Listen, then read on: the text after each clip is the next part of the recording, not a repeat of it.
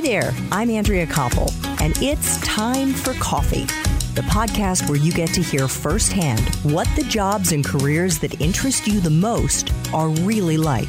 Hey there, Java Junkies. Welcome to another K Cup mini episode of Time for Coffee. By the way, K cups come in three sizes single, double, and triple shots, or roughly one minute, five minutes, or 10 minutes in length. So if you don't have time to throw back an entire caffeinated career conversation, these K Cup mini episodes of T4C can give you a quick caffeinated fix, whether you're on the go or you only have a few minutes to binge. So grab your mug and take a chug, cause it's time for a caffeinated career double shot K Cup with my guest, Pete Newell. So I have two final questions for you, Pete. And these are questions I try to ask all time for coffee guests. This one is about a time in your professional life when you really struggled. Maybe you screwed up a big assignment or had especially challenging supervisors, whatever the case may be. How did you persevere? And maybe a lesson that you learned in the process. You know, I, I, will tell you that, that I have had my share of some of the best bosses in the world.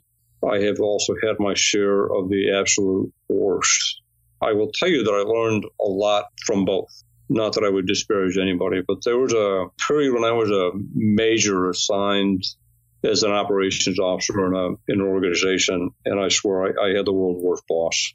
It was almost embarrassing. The challenge of living and working in an environment with an abusive leader around you, leaders beyond him who were kind of oblivious to it, was a tough place to be. I will tell you the thing that got me through it is realizing that I was the buffer between him and a whole lot of other younger people. And that most of them stayed in the Army largely because, you know, for good or worse, I was able to blunt some of the impact on them. That's happened a couple of times in my career where I've been placed in the direct line of fire of a boss who probably should have retired and found something else to do years ago, but for whatever reason didn't. I spent several years in combat. And I will tell you that dealing in the moment with death of the folks who rely on you for guidance and direction leaves a long, indelible mark on you.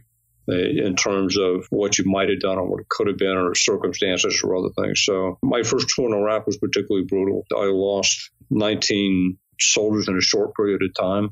You know, it did traumatic the first time. The 19th time, it, it is equally as traumatic, and, and it doesn't get easier even 20 years later the things that help you get that one is just faith in yourself, having a great marriage. I've been married for 30 years my wife has probably faced more challenges than I have because she's had to deal with me. But I think having a close circle of friends who knows you and will body check you when you're not doing things right, an intimate relationship with somebody who you completely trust, who you can tell the truth to, and then having the faith and confidence in your own good judgment are all things that get you through those hard times. Thanks for tuning in to this K Cup mini episode of Time for Coffee. If you want to listen to our entire caffeinated career conversation, please check out the show notes for this episode. Thanks so much for listening to Time for Coffee, where the professionals in the jobs that most interest you always have time to grab coffee 24 7, no matter where you live. I have one quick favor to ask you. Remember to rate, review, and subscribe to Time for Coffee. Thanks so much.